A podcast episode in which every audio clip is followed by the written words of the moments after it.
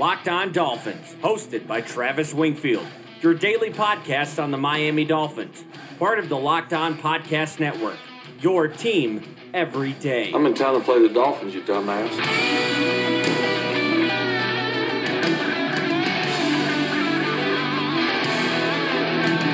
What's up, Dolph fans, and welcome into the Monday, November the 12th edition of the Locked On Dolphins podcast. I am your host, Travis Wingfield, and as always, I am here to bring you your daily dose of Miami Dolphins football. And on today's show, Miami falls short in Green Bay. We'll get you caught up on the fallout from the 31 12 loss at the hands of the Green Bay Packers, all the injuries, who was responsible for the loss, some big picture takeaways, and we'll close things up with our one big thing. But first, before any of that, I kindly invite all you new listeners to please subscribe to the podcast, leave us a rating, leave us a review, give me a follow on Twitter at Wingfield NFL, follow the show at Locked On Fins, and check out LockedOnDolphins.com, the number one blog in the Locked On Network. You can find my work elsewhere, such as the Palm Beach Post, FanRag Sports, and ThirdAnd10.com. And last but not least, the other Locked On Sports family of podcasts, like the Locked On Heat podcast and Locked On NFL podcast, for all the local and national coverage of your favorite teams. My post-game notepad is chocked full of information, notes, news, and nuggets. Let's go ahead and get those out here and kick off the podcast. That's another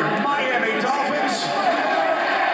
And first down on the Locked On Dolphins podcast today is brought to you by MyBookie, where you play, you win, you get paid. And if you bet on the Dolphins today, I think you might have got what you asked for. I was thinking about taking the Packers plus 11 points because let's be honest, we kind of knew this result was coming, but I just couldn't bring myself to do it. So I didn't do it. So Dolphins fans do not hang me out to dry on that just yet. I put my own financial well being aside to help root on the Dolphins in this game, but unfortunately, it was not enough. The Dolphins do lose 31 to 12 to Aaron Rodgers and the Green Bay Packers, though I do think the, the game was a tad closer than what the scoreboard showed it. You have to give it to this team, at least in the first half. I guess a little bit of credit for keeping it as close as they did for as long as they did, and the Packers certainly gave them more chances than they probably should have in that game. But nonetheless, they had the football at the Packers' 30 yard line, trailing by five points at the beginning of the third quarter. If that blocked punt that led to that field position would have gone the other direction, Miami could have been leading this game with less than 30 minutes to go. But the real killer in this game was the three red zone trips early on, resulting in only six points. That's just not going to get it done. Brock Osweiler, that snap through his hands, atrocious looking play there. You won't win many games doing that. You won't win any games doing that when Aaron Rodgers is on the other sideline. Offensively, there was a lot of terrible to get to, but none more terrible than Brock Osweiler. And for a guy that's supposed to be sharp within the system because of that wonderful familiarity we always hear about, he sure as hell misses a lot of stuff pre snap. And on that drive after the block punt, he had an eight man pressure look with cover zero, and they went with three vertical routes up the sidelines and up the seam on third and eight. That's something Brock has the authority to change at the line of scrimmage. He didn't do it, and then to compound things even further, he didn't take the one on one shot to Kenny Stills, who threw his hand up immediately when he recognized the coverage and he had a chance for a big play on that third down. His interception was bad, his decision making was bad, his accuracy was bad, his ability to handle pressure, all of it very, very bad. Now, the offensive line in front of him played about as you'd expect, though I did think that one of the two positives from the game was the running game and how well the offensive line got some push off the left side. I thought they did pretty well there. I am curious to get a peep at the Dolphins' left guard for the day, Jake Brendel, he plays his first action of 2018. Jesse Davis, the right guard, just hasn't been that good this year, and I thought he would be. So he's continuing to kind of have a rough go of it when it comes to pass protection. Now, the tackles that played in this game, Sam Young and Zach Sterup, I thought Sam Young, you know, maybe he's more of a right tackle and probably just shouldn't play left tackle because he played okay in this game. Now, the left side, Zach Sterup, that's another story. He is really just not getting it. I don't think he's even rosterable at this point. From a skill player standpoint, look, I like Danny Amendola and Frank Gore. I think they're good players, they're good role contributing players, but it's not a good thing when they are the focal point of your offense. The Packers started bracketing Danny Amendola at one point in this game, and if that's not an indictment for how terrible Osweiler's vertical game is, I don't know what is. You take away the easy stuff, and then Brock is a sitting duck. A good plan for the Packers to do that later in the game. Defensively, this Reshad situation is just really frustrating because of what it meant in the first quarter. I know it's all over and past now, apparently, but Miami gave up 104 rushing yards in that first quarter during his team imposed suspension. They suspended him for one quarter to start this game, and a big run came as a result. And wouldn't you know it, it was TJ McDonald taking another poor angle, leading to that big run and 104 rushing yards in that first quarter. And this whole thing started because they wanted to take Reshad off the field in favor of TJ last week. And I'd have been pissed too. Look at the way TJ plays every single week, it seems. He's just not getting it done and taking Jones off the field instead of him. You have to wonder what the hell they were thinking with that decision. But it wasn't just the safety on that big play. The linebackers have been awful in this game. Raekwon, another really bad game for him in the run fits. And I know a lot of you guys like Kiko out there, but he misses just as many plays as he makes. But because there's no stat to track it, it's just really film study and run fits. You don't really have a quantifiable measure there. But this group as a whole, their run fits can be absolutely atrocious at times, and it was in the game on Sunday. Bobby McCain probably shouldn't be playing perimeter corner at all. Getting him on Davante Adams in the red zone, one on one on the outside. Not sure how the hell that happens. He got beat by Adams a couple times in the game. Xavier Howard got beat badly on a communication mix up with Jones. Same old story from last year. I thought you had him. No, I thought you had him. Communication breakdowns aplenty still every single week under Matt Burke. The street free agent defensive tackle, Sylvester Williams and Ziggy Hood, they did not play as well in this game as you expect them not to. Akeem Spence, probably a one and done for the Dolphins. He again was not good in this game. The second positive of this game was the Dolphins' pass rush. Cam Wake and Robert Quinn met at the quarterback a couple of times. Cam Wake got his 96th career sack on the day, and the, the reason he got that sack was a really cool pressure look from Matt Burke. So I have to give him credit when credit is due. Showing A gap pressure, it created a one-on-one chance off the off, off the outside for Cam Wake against Jimmy Graham, the tight end, and Wake's going to win that every time, and he did. So that was good to see. And I guess I have a third positive because Minkah Fitzpatrick is still really, really, really good. And that's all I got to say about him. I do think that a change will come at defensive coordinator, but I don't think it'll happen in season. But if it does, it'll probably happen during the bye week. So we'll see if we have some information to get you guys later in the week. Matt Burke's game plans are really only effective against a very certain specific type of offense. And there just aren't that many offenses that play that way in the NFL today. So that's kind of big picture stuff, and we do have a lot more to get to on the podcast here. We'll discuss more of the big picture takeaways in the next segment, as well as get to the one big thing at the end of the show. We'll do all that next, but first, a word from my bookie. Another weekend of football has come and gone, and we are running out of chances to put some money on the games and put our money where our mouth is. And it's not about who you're betting on, it's about who you're betting with. And that's why I always urge people to go with MyBookie, the best bet you'll make this season. MyBookie has been in business for years. They have great reviews online, and their mobile site is easy to use. I would only recommend a service to my listeners that has been good to me. That's why I'm urging you to make your way to MyBookie, where you win and they pay. They have in game live betting, over unders on fantasy points scored, and the most rewarding player perks in the business. And since my bookie is slammed with new bettors and wants to give everybody the best possible customer service, if you're willing to deposit your money after 7 p.m. Eastern, they'll give you an additional $25 free play on deposits over $100. Join now, and my bookie will match your deposit dollar for dollar when using promo code Locked On. One word, Locked On. Visit my bookie online today. That's M Y B O O K I E. And don't forget to use promo code Locked On to claim up to $1,000 in free play money. If you're willing to hold out until after 7 p.m. Eastern, you can get an extra $25 free play by using promo code Locked On 25. It's up to you guys, but I'd wait until after dinner and take the extra candy. My bookie, you play, you win, you get paid.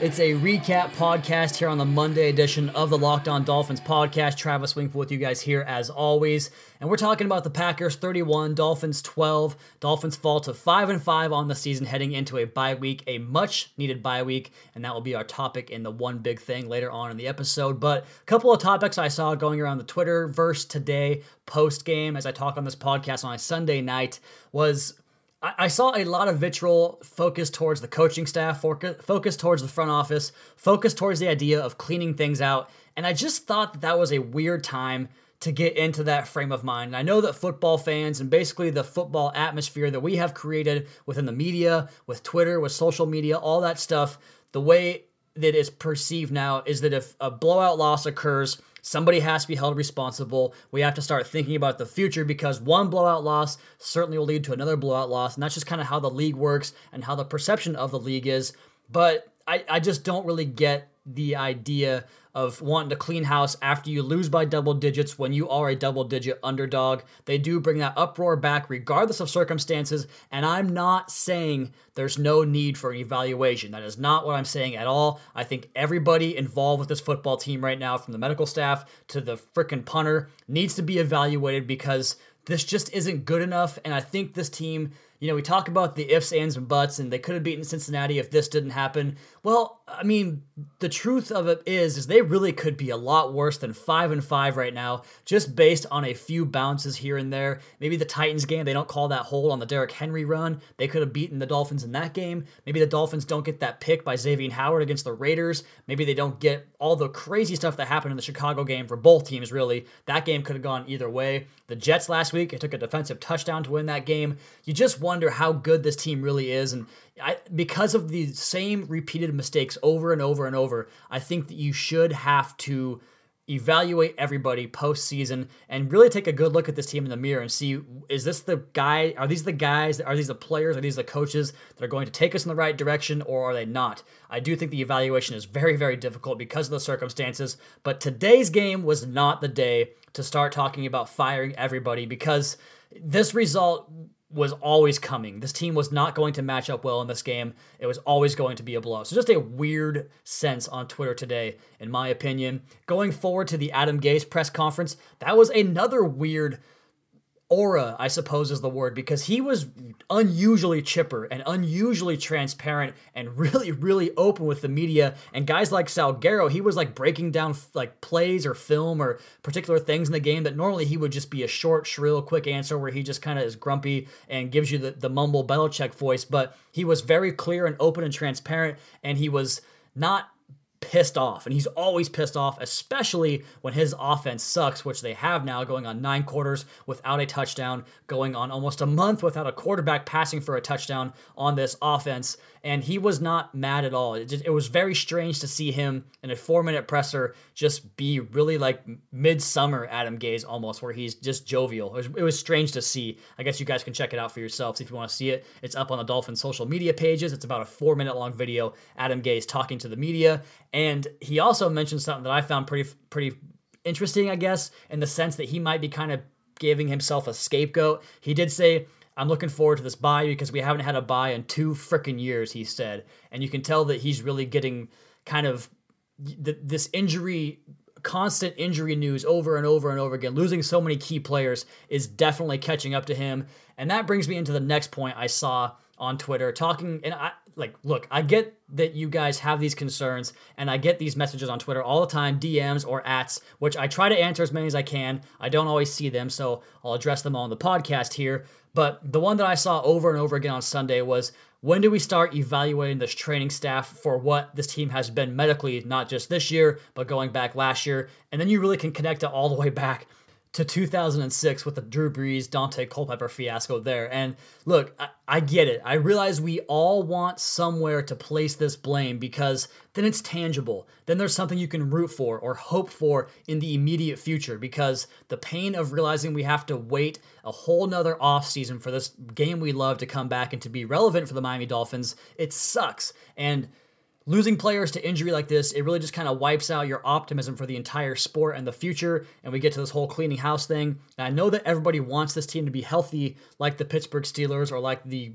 Los Angeles Rams have been, not really losing any key starters. And the, the Dolphins just haven't had that luck. But I'm not going to sit here and say it's on the training staff because I can't pretend to know the first thing about what goes into being an NFL trainer, what goes into preventative measures for injuries or post injury, you know, rehabilitation. I don't know the first thing about that stuff. So for me to sit here and say they need to reevaluate the training staff, is that really what it is? Or are guys just stepping wrong? Is it bad luck? It's really, you know, I can't put a finger on it, so I won't speculate on it anymore. But calling for a trainer's job just seems like a really big reach, a desperation reach for something to, to really gravitate towards. Like I said, a tangible thing to grab onto. And speaking of tangibility, the Dolphins are still smack dab in the middle of the playoff hunt where they always are on the far right column in the hunt. They do trail the Bengals and Titans by a half game each, and the, if those teams were to find themselves in a three way tie, the head to head tiebreaker with the Bengals would go out the window. So Miami still right in the thick of things with the Bengals losing to the Saints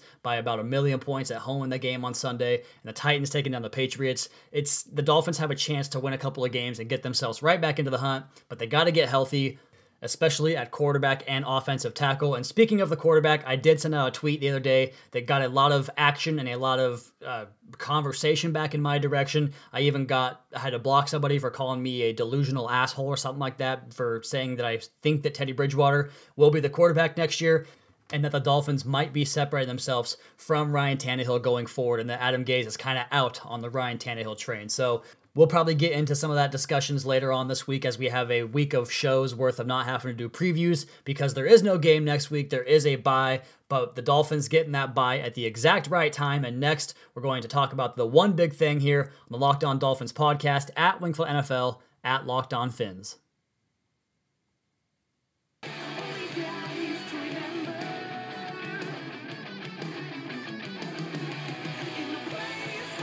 Back on the Monday, November the 12th edition of the Locked On Dolphins podcast. And the Dolphins do dump one to the Green Bay Packers in blowout fashion as Miami was down several key players in the game and lost a few more key players throughout the course of the game. And that segues perfectly into the final segment on the Monday podcast today. The segment that I totally took from somebody else, Scott Van Pelt, of course, the one big thing. One big The NFL is a war of attrition. From Pee Wee to the pros, everyone knows the next man up mantra. But at what point do you wave the proverbial white flag? Injuries happen, but it would literally take less time to read the players that are healthy for the Miami Dolphins than it would the players that are injured. We won't do that here. Instead, I'll list the players that have missed significant time. The quarterback, Ryan Tannehill, five games. Left tackle, Laremy Tunsil, one game and missed parts of two others.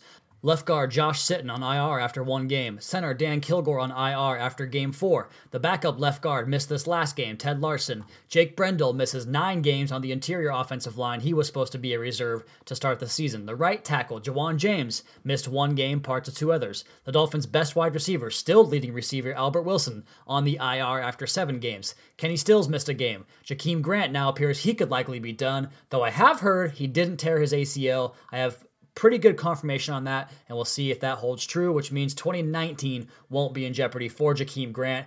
And on a day like today, we'll take that win. DeVante Parker, whatever he is, however many games he missed, it appears he will now be done for the season. MarQueis Gray lost the entire season. AJ Derby, several games, the backup tight end to MarQueis Gray. Vincent Taylor, the Dolphins' best defensive tackle this year, he's on IR. William Hayes on IR after the game number three when he was the best run defender for the Miami Dolphins. Mike Hull missed eight games, a key special teamer. Bobby McCain missed two games and came out of today's game with concussion. Reshad Jones missed two games. Cameron Wake missed two games, and Cordrea Tankersley tore his ACL at practice last week. If you follow me on Twitter, you've probably seen my whiteboard, my live Dolphins document where I track the depth chart, projected snap counts, and a variety of other things that provides me with a quick resource while recording the podcast. It hovers over my left shoulder of my workstation.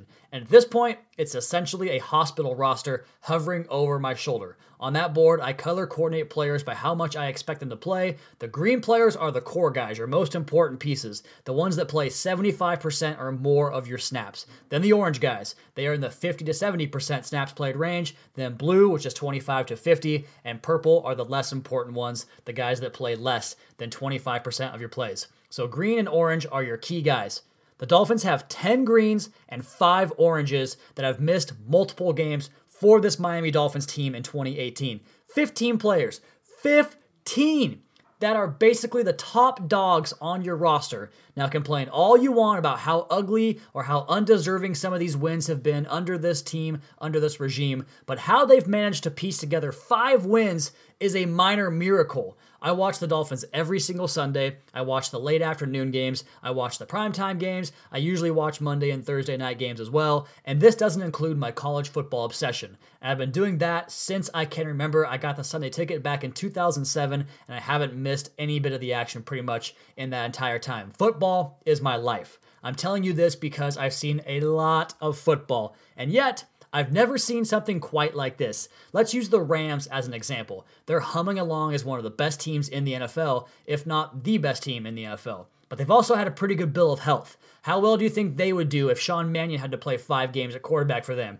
They've missed Cooper Kupp for a couple of games, but what if Brandin Cooks was also hurt? What if Andrew Whitworth was missing significant time? The entire interior offensive line. What about Ndamukong Suh and Aaron Donald? If you lose your best players, it's hard to keep winning games. Would they be 9 and 1? Of course not. And a lot of luck goes into football. And right now, nobody has worse luck than the Miami Dolphins. Even in this game on Sunday, when they entered as double digit dogs despite having two more wins than their opponent, as Vegas recognized how banged up this team is. And that was before we learned that both Laremy Tunsil and Ja'Wuan James wouldn't play. And to make matters worse, a starting corner, a starting receiver, and a receiver slash special teamer all left the game and could be done for the year, both those receivers. Talking, of course, about McCain, Grant, and Parker. I have never seen a team take on this many injuries at any level of football, pros, college, or otherwise. The NFL is a war of attrition, and it's a war the Dolphins are losing badly. All right, I am going to get out of here, but first, I would be remiss if I did not mention this topic as the Washington State Cougars rolled over the Colorado Buffs on Saturday. The Cougs are now 9 and 1 on the fast track for the Pac 12 championship game, a Pac 12 North title. They've got an outside shot at the college football playoff, and we've got a Heisman candidate and quarterback Gardner Minshew, number one across almost every passing metric available to man. College football has been a blast for me this year. Hopefully, one day we all get to celebrate to a similarly fun season on this podcast with our Miami Dolphins. But as for this podcast, that is going to be my time. You guys, please be sure to subscribe to the podcast on Apple Podcasts. Leave us a rating, leave us a review. Give me a follow on Twitter at Wingfield NFL. Follow the show at Locked On Fins and keep up to date on our Daily Dolphins blog over at LockedOnDolphins.com. You guys have a great rest of your night. We'll talk to you again tomorrow for another edition of the Locked On Dolphins podcast, your daily dose for Miami Dolphins football. Fins up.